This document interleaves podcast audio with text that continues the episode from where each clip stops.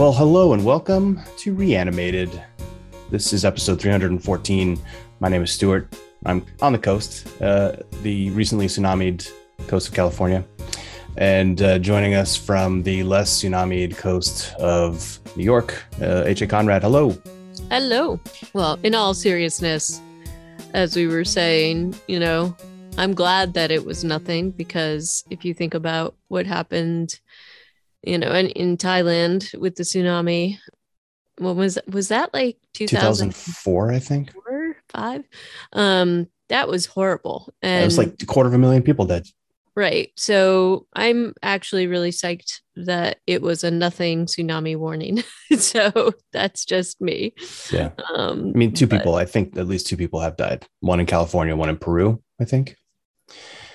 Uh, just because surf was really, really high. Like oh, it was. I mean, but the warnings were pretty much out there. So surf at your own risk, basically. Yeah. So. yeah. I mean, you know, in a way, those warnings only seek to only like serve to attract people to like be like, oh, look, let's go look at the big waves. Yeah. Uh, yeah. And I noticed that the beach that my family goes to all the time, they did, weren't letting in day use um, people to like go to the beach, but they did not evacuate the campers. So that place always has a bunch of RVs. So they weren't too worried. And that beach is super low.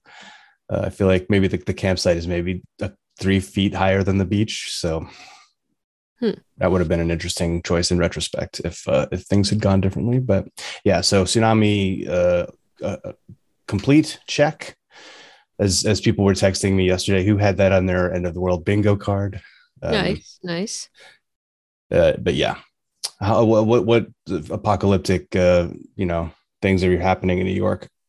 I mean, not really. You know, the cream cheese is back, so was it gone? Where'd it go? So there was this weird thing over the holidays where like there was supposedly a cream cheese shortage, but you know, I think mainly for the sort of big bagel shops that order like the huge pallets. Um again, I think it was a supply chain issue and they couldn't get some of the ingredients for it or something and um the cheesecake like junior's cheesecake and all those places were like and the cream and the bagel places were losing their minds and then uh and then suddenly the cream cheese was all back. So that was that was you know but it never really actually went away. So i don't know if that was just some interesting marketing or i don't know. Um arguably worse than a tsunami it's definitely you know not on the level of tsunami um and you know here the omicron has supposedly peaked um but to you know it's interesting because everybody keeps making a big deal about that but the level is still really high so maybe it has peaked but it's still a pretty high number. Um so you know trying to sort of wade through that and um that's about all that's get going on here how anything else other than tsunami or non-tsunamis out there yeah just yeah, Omicron is obviously just like you know the one one more slap in the face from COVID as we try to try to drag ourselves out of it. Um, we're just waiting to get it from school. Like mm. our kids are probably going to bring it home, and I'm, I'm uh, part of me is like, you know what? Maybe I should just hope that it happens sooner rather than later. Because yeah. waiting, all this waiting, is getting really old. So I guess we'll just have to see what happens. Um, but you know, not a ton this week in terms of news items, um, which is a little bit unusual, honestly. It's a lot of people reacting to "All of Us Are Dead." Apparently, that's yeah. making a splash, um, and so uh, we're we're super psyched to see it. But we it's still two weeks away, mm-hmm. and um, yeah, otherwise it's kind of some video game news because Dying Light 2 is coming out soon. And uh, that was, I don't know if you remember Dying Light 1, i think I made you watch some videos of it. And it was yeah. parkour and zombies and like a day night cycle where at nighttime things got way worse for you as a player. Um, but yeah, so the second version, second iteration of that game is coming out. And I feel like it's been, I don't know, a good four years since the first one. So it'd be, I'm, I'm going to pick it up. It'll be interesting to see. And um, another video game that's been getting a lot of play recently is Project Zomboid because they did a big um, update that lets you play multiplayer. So now you can like it's and it's like a isometric zombie survival game where you um, you you can like yeah you kill zombies you you clear clear out uh, compounds you grow crops and stuff. And it can be pretty fun but it's also pretty unforgiving at least in my playthroughs of it. I've never made that much progress hmm. um, but yeah so those are two games that have been making a lot of headlines lately but nothing that we need to wax on about too long instead we are here today to talk about night of the creeps 1986 film by fred dekker uh, and starring some familiar faces from the 80s uh, and and some less familiar or some who have gone on to become yeah uh, not not huge stars i guess uh, so ha did you want to um, first of all this came this came across our uh, podcast last week as part of a list of like funny zombie movies that won't melt your brain i think from tor.com of all weird places to get a list of zombie films um, uh, so I my first question to you of uh, for our recap is uh, did you laugh during this film at any point? Um, there was one scene that I laughed a lot at, during, um, and I'll get into that in a second. But it occurred to me that we had talked about at least the the reference of this film in Slither because okay. it had a lot of references to this film. Um, and some you know kind of callbacks um but the the scene that i left the hardest during which i think had to be intentional um was the confession of detective cameron to uh spanky as he calls him who's the uh, character played by um jason Michael, lively sorry jason lively um where he is confessing to murdering the axe murderer that murdered his high school sweetheart. Ex-girlfriend. Yeah. And the thing about that scene that is so funny is that Jason Lively's character is just like, ah, yeah, I don't, I, are you sure you want to tell me this? And then he's like sort of trying to get out of it. But the scene just goes on forever. Yeah. Where it just gets like more and more weird and strange and, you know, um, I mean, isn't Chris a minor also? And this detective has invited him home to drink whiskey with him. Like yeah, nothing, so nothing is right about like a, a, a, very funny vibe with this particular confessional. So, um, so that scene I did laugh out loud for. I would say um, the only scene where I actually chuckled or guffawed was when that same actor, um, Tom Adkin- Atkins, as Ray Cameron mm-hmm. says the line that's on the poster. The oh, good yeah, news is good one too. Yeah, the good news is your dates are here.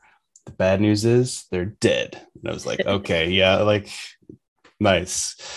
Um, all right. So there were a couple of laughs, but I don't know that this was I mean, I think I think in reading like the the X-ray behind the scenes trivia, I think they tried to make it funnier than I think that maybe it was. Uh, but there was some pretty laughable special effects here, um, especially all the fishing wire that I was able to see. I don't know about oh, you. No. I mean, it was, but this is very much, I mean, and they even call it out in, almost in the very beginning.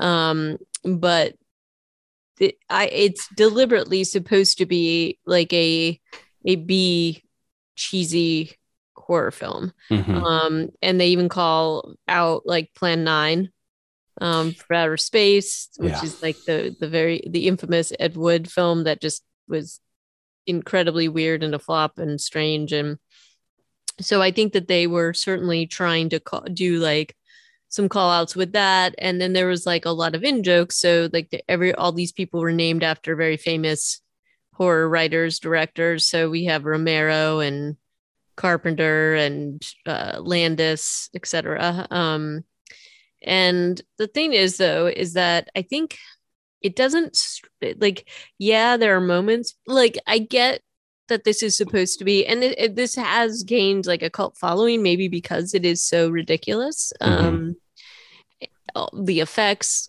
but but the pacing, at least for me watching this now, is so very slow. Um, and I'll admit I kept looking at the the time. I'm like, oh my gosh, this hour and a half feels like it's been like three hours.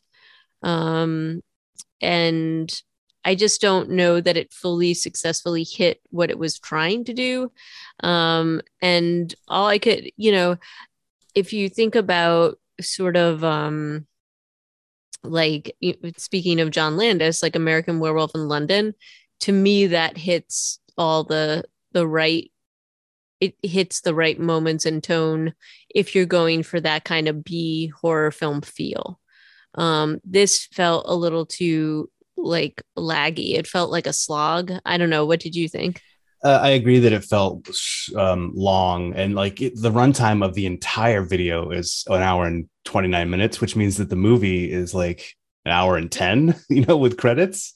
Uh, mm-hmm. and it definitely does not. Yeah, it felt long. And I wonder though how much of that is now our just like the ADHD of modern society and our inability to sit through slower stuff. But I think, you know, Midnight Mass was what we called a slowish burn also. Um, and we had fewer complaints about the pacing there other than in monologues. So I, I, do agree with you though that this this could have used some peppier editing, and that was another part of the um, feedback from Fred dekker that the uh, the the studio or the um, the executives got mixed in and were making edits that he hadn't even approved even. So I think that it was a little bit plagued by that sort of stuff. Yeah, and I mean, like just to not to like throw Landis into this, but I'm going to. Um, just from a timing point of view, so American Werewolf London was predated this, so that was like 81, and that was actually a pretty short film by comparison. It barely runs over an hour. Mm-hmm. Um, it runs a little bit more than an hour, but it it feels like it's you know. Um, but the pacing of it is so much faster. Um, and this is it's if the exec that makes a little bit more sense because if the executives got involved, you know, there was like a gratuitous like shower sorority thing. um, there was yeah, there was like I don't know. Um, there were things that to me it was like okay well maybe he had to do this and and i guess that makes a little bit more sense.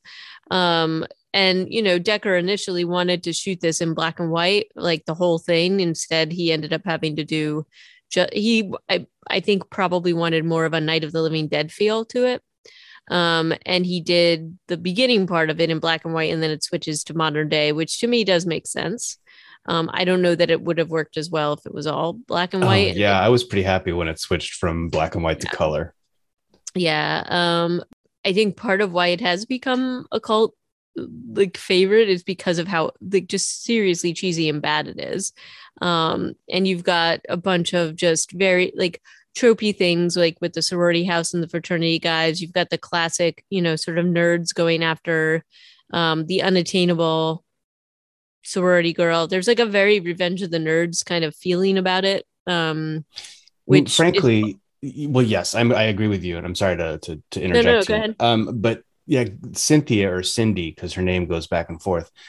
She's not that difficult or unattainable because they ba- they barely even like make an overture, and she's just like drawn to Chris, and he has right like like just from that perspective of looking at this as just a love story. JC goes up and makes the first move, and she seems more interested in him uh, yeah. because Chris is just standing over on the side of the room looking kind of odd. And I don't, I don't understand why she is drawn to Chris when JC is clearly the one with the charisma, uh, who who like went up to her and made the introduction, and, and wh- where Chris was like thirty feet away. Um, and and honestly, the kind of looks that she was giving JC during that first scene in the party, uh, I was convinced that she was like interested in him. I thought the story was going to go a different direction, but then like inexplicably, she's like drawn to Chris and is like, you know, trying to help him out, even after JC's getting beaten up by uh, Bradster outside the the classroom. Uh, it's it's it's like yeah, I, I, could have used a little more of a believable, uh, unattainable sorority president falls for fresh. I mean, is he? Are they freshmen? I think they are. They look like they're in a freshman dorm. It, it's just a little silly. Yeah, obviously this whole movie is a little silly. So um, right. that that scene where they get uh, confronted by Brad and, and some of the beta dudes though is also one of the bigger um, bloopers in the film because there's a quick shot of um, the the gathered frat bros and in the background is an assistant director waving people out of the frame but yeah. not, not knowing that they were in the frame. Nice. There's also you know certain things about this that feel very much like thrown together um, so apparently the script for this was only written in one week, which makes sense if you listen to the dialogue. It isn't exactly um, polished, mm-hmm. I guess. Um, it feels a little clunky. And then very like uh, like again the pacing is just very strange with it um and the whole thing does feel very thrown together and maybe part of that is deliberate and you know that was sort of what they were going for basically but um i think that was on purpose. If you read some of the behind the scenes stuff fred dekker was basically trying to write every trope he could think of into the film. And so it is like an homage slash inside joke. Uh, yeah. but i don't like i said i didn't think that it was all that funny. We've had funnier versions of films like this. I think even well, Slither Slither had better laughs. True, and I mean, true, uh, Slither was a callback to this, but certainly moved along a little bit better. Um, but uh, Tom Atkins, you've seen like in a bunch of stuff, like he is just sort of one of those perennial character actors, and actually has said that this particular role was his favorite. Yeah, of everything, which is kind of interesting. Kind of hard to um, believe, right? It is, um, and originally this with he, that particular role was supposed to be played by Kurt Russell, and then that did not happen. Um, so, you know, I think he does have some really like good moments in this, but it was definitely hard to to kind of get through this. And this is certainly I, I, think you could be correct. I mean maybe this is part of just we're used to faster paced things but as i said like i just think other things have held up a little bit better than this. And i don't i, I feel like uh, Tor.com has a lot to to answer for here. Certainly, in terms of like delivering on laughs. Uh, yeah. Another Tom Atkins uh, reference here, or not, yeah, is that two years later he did Maniac Cop, which we've talked about his role in that. I'm pretty sure he was the love interest, older cop for like the first half of the movie. Hmm. He had a pretty weird role in that film where he like dies halfway through, but he's like the lead until Bruce uh, Bruce Campbell's takes over the lead. Remember that? It was kind of weird. Oh yeah, yeah, yeah. Movies in the '80s had just like they hadn't quite figured out their screenplays yet, maybe. Uh, so that was pretty funny. Like he's been in a lot of good horror, or he's been in a lot of horror, uh, including Halloween two or three, um, and and other films like that. So he does bring a certain overwrought uh, scenery chewing thing to the screen. His like his insistence on saying "thrill me" every time he answers the phone is kind of funny. Yeah. Uh, the coroner always eating a sandwich everywhere he goes is also kind of funny, but I feel like they could have just done a little more with it. Yeah. Um, I did, you know, some of the the sort of like the moments with some of the zombies, especially like the the frat house zombies, like that bus thing I did find some of that very funny as they're like crawling out of the bus, and the one guy that somehow managed to crawl all the way to the sorority house. Um, and he's just like crawling on the lawn, like very, very slowly. Like some of that stuff is pretty good. And one of those um, zombies, I think, is Greg Nicotero. Yeah, he's, um, credited as an extra as a, who plays a zombie, but I couldn't pick him out because um, honestly, it's 1986. It's like a year after he did Day of the Dead uh, and I was trying to find him in crowd scenes, and then when I saw that he was a zombie, I was just like, "Oh, there's no way," because the, the, the makeup was actually decent on the zombies. Yeah, it was all right. Um, and then another piece of this that uh, just was a little unusual to see is see is to have a disabled main character in mm-hmm. the way that JC is is he's really he's really out there. Um, and then I'll admit, like I didn't like they they have this whole they make a big deal of the fact that JC confesses his love to Chris in the tape, but I didn't I just thought they were really close friends. I didn't I I mean I picked up on it, but it wasn't as overt as it probably would be if you were to make this now. Is that being called out in the in the notes as like a an actual like a romantic love interest? Yeah, like it was supposed to be that he was confessing his love, and I was just like, oh, they're just like super tight friends um like i didn't pick up on that theme because i to me it was very subtle. Like so i didn't realize that until i read more of the reviews of this and but that is a pretty breakthrough storyline to have. Um certainly having a yeah a, a you know a character with a disability in a film in the 80s and not really make a big deal about disability is a big deal right there. Right.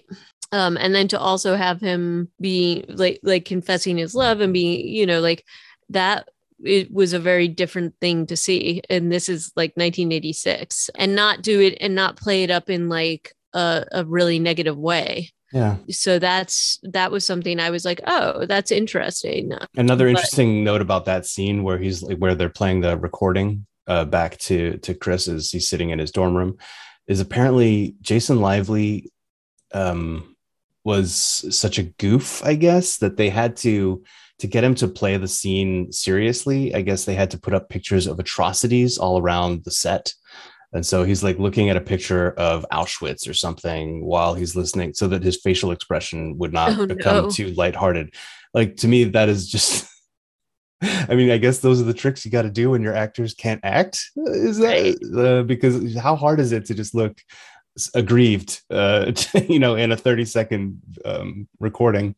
Well, that's the thing is that Jason Lively, I think the only thing that I have ever seen him in was um, uh, National Lampoon's European Vacation. He was the new Rusty um, because um, he he was the replacement Rusty, I guess. On European Vacation, but he does look a little bit like Anthony Michael Hall. He's got a little bit of Anthony Michael Hall. Um, more so in this than he did actually in European Vacation, but um he that's all I had seen him in and now apparently he is you know he works for like a computer IT company and um, also has a uh, um, a he is the owner and operator of Jimmy Crack Corn, a mobile roasted corn business. Wow. so, in addition to being Blake Lively's half brother. So, um, and then apparently he was in more recently, um, something called Hickok, which I've not seen. Um, which is a about Wild Bill Hickok. So that's more recent. But um with Luke Hemsworth hmm. and Kris Kristofferson. Yeah. Good grief. But um and then there was another there was actually another actor in this that I he's like the he was the main um like uh Frat bro? No, no, he's the main lab oh. tech uh and it's David Paymer who's yeah. like a really well-known character actor, but it was kind of cool to see him in this um, because I don't know that I've seen him in a ton of things um, when he when he's like younger. I mean, he's um, he's credited here as young scientist, and you're like, yeah, wait, this yeah. guy was young. I know because he's already got he's already kind of looked almost like the same. Yeah. Um, but I you know I I think of him more in terms of like uh searching for Bobby Fischer and um he was in uh, quiz show, I think, um, and a couple of others. But I mean, he's really well known and he's in like a ton of stuff in addition to movies. He's also been on some uh, sitcoms and things like that. But he always has like that very specific look, which I was like, oh, this is this is very different um, to see him here now, like because this had to be a pretty early role for him, I would imagine. Um, but or maybe maybe I'm wrong. Maybe he could be he could have been in a ton of stuff because he's just like one of those character actors. But it was like his seventh movie. Um, but I did like the whole scene where he's walking down the hall as a as a zombie, and the night watchman doesn't even notice, and he's like basically half. Uh, uh yeah. half sort of like uh cut open with the scissors hanging down and everything that, and okay. nude and the the the guard is just like ah keep going. See you tomorrow. Yeah that yeah. was that was okay. That was pretty funny. Uh, yeah, it was it was cool to see him and another actor who shows up as like the the uh, armorer uh, at the police station, Dick Miller, very very famous, uh, well, very recognizable, has been in a million things too, um, but older. So like dating back to the fifties, he's been in like I don't know four movies a year. oh yeah, no, he was definitely like this omnipresent um person. Um, he actually only just died like a couple years ago, right? Like 2019, I think. Yeah. Um, and uh, that was like the other thing is that he like was in a bunch of films that were produced by Roger Corman, and Corman is also called out in this. It's like Corman College and something like that. Um, yeah. But no, I mean, I was really excited to see him. He looks so young in this. um, so I don't know. It was, and he always kind of plays that guy though, right? Like a New Yorker. Yeah. Well, bit of a tough know. guy. Yeah, yeah. Um, but it was, yeah. So it, they had like a great cast for this. Um, it, but he yeah. also he's also I mean obviously if he was working with um, Corman, there's a lot of like the B movie stuff that that you would be in. But um, he was in uh, the Amazon Woman Women on the Moon and that kind of thing. Piranha, Gremlins. He really like I did enjoy his little snippet here because he wasn't in very long. No, it was a really short scene, and that was kind of also like the, yeah we're talking about these actors who we recognize but none of them had huge roles. It was really the tom atkins and jason lively show especially right. in the second half of the movie. And then we should talk about the leading lady jill whitlow mm-hmm. who played cindy slash cynthia cronenberg who i never had seen or at least i don't remember seeing her but she was in weird science. Yeah. She was in porky's uh, which gives you kind of the idea of the sort of movies that she ended up doing. She didn't have a huge career, um, Hollywood Monster, and and things along these lines. So I think she was a scream queen. She's sweet, she's cute, she does a good job in this role, I would say. Except for I don't really think that the script made it so that I would think that she and Chris would want to she would want to get together with Chris. Who just he he doesn't really have a lot to his character that seems that interesting. No, and he's very, I mean, he's just kind of bland. Yeah. Um, and so you kind of want that character to be likable and want the person, the people to end up together. Uh, I, and again, this is why I was, she had a lot more chemistry with JC. That's um, yeah, that's what I'm saying. And I kind of, I'll admit, that's where I thought it was going. I definitely didn't pick up on, on the things that I guess they wanted us to pick up on. Yeah, but there's um, like no chemistry there for for Chris because, and I don't know, like if they're saying that Jason Lively was this like really lighthearted guy to have on set, I'm like that does not come across in this film. No. He is just kind and, of a sad sack. Yeah, and and even just like with her character, she didn't have a ton to go on. She's like very soft spoken. um, she's definitely just playing that particular like sorority girl thing. They have her dressed in white all the time. Um, and then, you know, the only time where she really gets to kind of do anything fun is with the flamethrower. Um, and then just to hop back to the armor, the fact that they have a flamethrower oh, is pretty funny. Ridiculous. Um, yeah. That is a weird thing to have. I mean, just this sort of unbelievable thing. I, I think that was probably supposed to be a joke too, but it, you know, like yeah, a lot of the jokes here, maybe it looked like would look funnier on in the script or on paper but then, you know, what, what it looks like is Tom Atkins, uh, Ray Cameron pointing a gun at this guy who he was just being friendly with and saying, "Give me that fire." Uh, I know that, was that flamethrower. And it's like this feels this feels like a betrayal, um, not exactly a funny one. Uh, but yeah, so they, I, I, did like the end, the like that final sequence with the flamethrower and and Ray Cameron is like just kicking ass with like hairspray and his little his little six shooter and in the front of the house you've got um, Chris and and Cindy kicking ass with a shotgun and a flamethrower. like yeah. there's a lot of there's a lot of there's some cool scenes there. There's actually an interesting piece of cinematography with a shot of um, Detective Ray where the camera's like spinning around him. Did you notice that yep. in the in yeah. the house? I don't know how they did that in the 80s. Uh, if it was there, but it looked good. Yeah, it looked kind of interesting. Uh, it was like really quick and then it was over. But I was like, oh, well, look at that and like I said, I think most of the effects were good. The slugs were clearly on fishing wire. and I kept yes. seeing it scene after scene over and over and over again. They were really like terrible. Um, but, but I mean, the slugs themselves looked good, and the, when they were going through the grass, I thought like yeah, that was all right.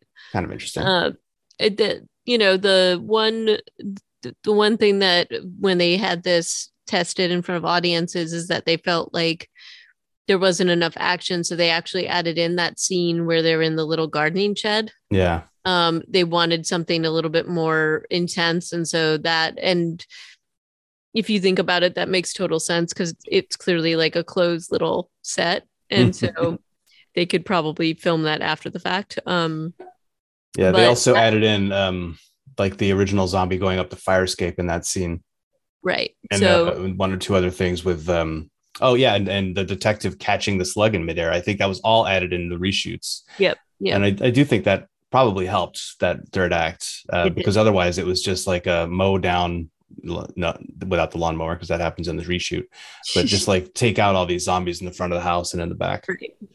i felt bad for poor karen mm. karen the sorority sister who was always reading in that room and letting in the cat gordon i know uh, she didn't deserve to go out like that no, she didn't. That was like bad.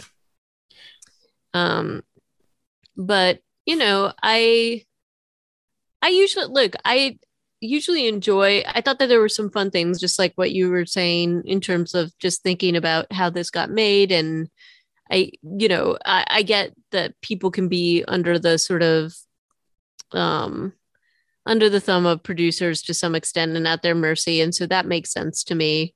Um, but if you look at if the fact that this script was like written in a week, they filmed it from like February to April. That's not like a ton of time. And if you add in sort of just all the things that you would have to do to polish up something like this, even something that's supposed to be kind of um as cheesy as this, um, I kind of get it. And I like, you know, I kind of like tearing apart or seeing how things were done. Um, and I do think that people were having fun on set, but I definitely agree with you. I don't feel like Jason Lively is really exuding anything. I mean, to me, he's very blank throughout this entire film. Yeah. Um, I don't have a and and having seen him in like National Lampoon's European Vacation, we, we I know that he's capable of it because he was like kind of a smart aleck, ridiculous thing in there. So I, I'm not quite sure where the decisions were coming in in terms of like how that was informing his, um, his like his acting performance here. Um, but I don't know. Yeah, this movie is is is uh, fondly remembered, I would say, because on Rotten Tomatoes it still has a seventy four percent from critics and seventy percent from the audience, uh, which I think it doesn't really deserve, uh, especially No, when agree. you know, like when we look at things that we've seen rated much lower, that we I think are objectively better projects, and um, you know, we've we've talked about some of them.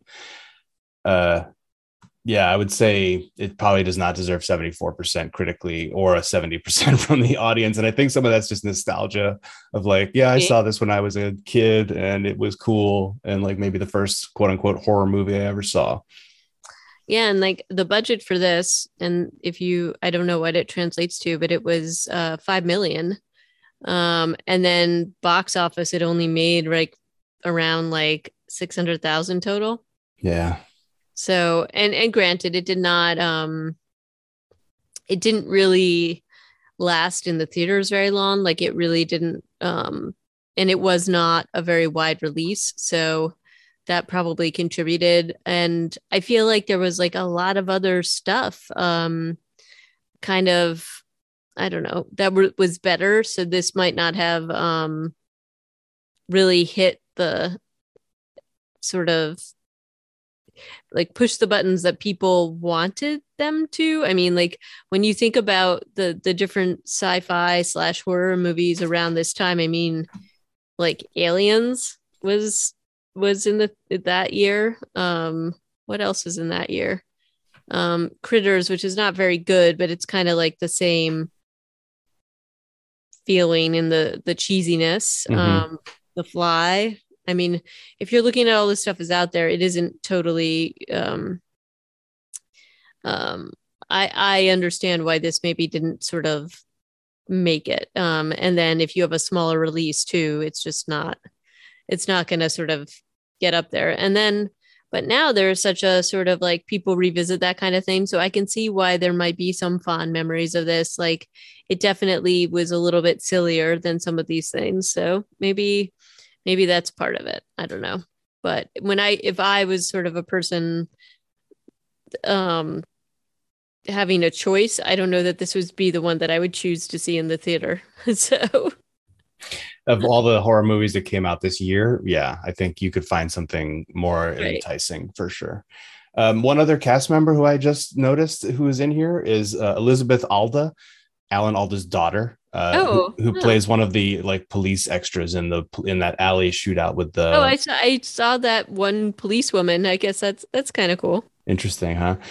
Uh, so, but yeah, I, I don't know that there's a whole lot more for us to talk about because the plot is not really worth like unpacking play by play. Um, there's just, uh, you know, and, and like, although, you know, it's, it, as we've already mentioned, the fact that Slither comes back to uh, space worms as a as a plot device for creating a zombie apocalypse, right on, man.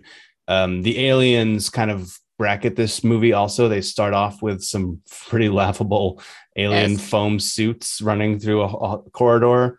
Mm-hmm. And uh, they finish with an alien spaceship going over the cemetery.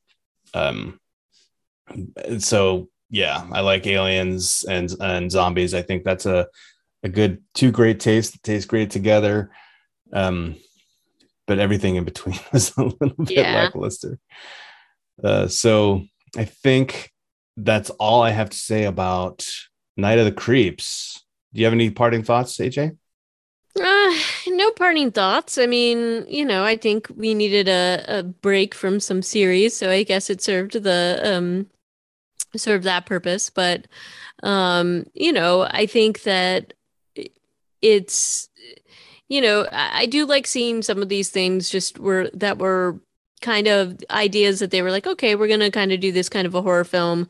Um, I just feel like we've built on that. And in this case, even though they do call back, you know, Slither calls back to this, I feel like Slither did a much more successful job um, for a variety of reasons. And and number one is that the script and the that the sort of like plot and the pacing of Slither was a lot faster. But then again, they had a bigger budget and they also had so many like the ability to do such better effects than they did at this point. So arguably they had better performances from their actors also. I would say that too. Um and what a great cast Slither yeah. had. Um but I can see, you know, the I can see the the effort. So I don't I don't want to totally pan this in a, a bad way.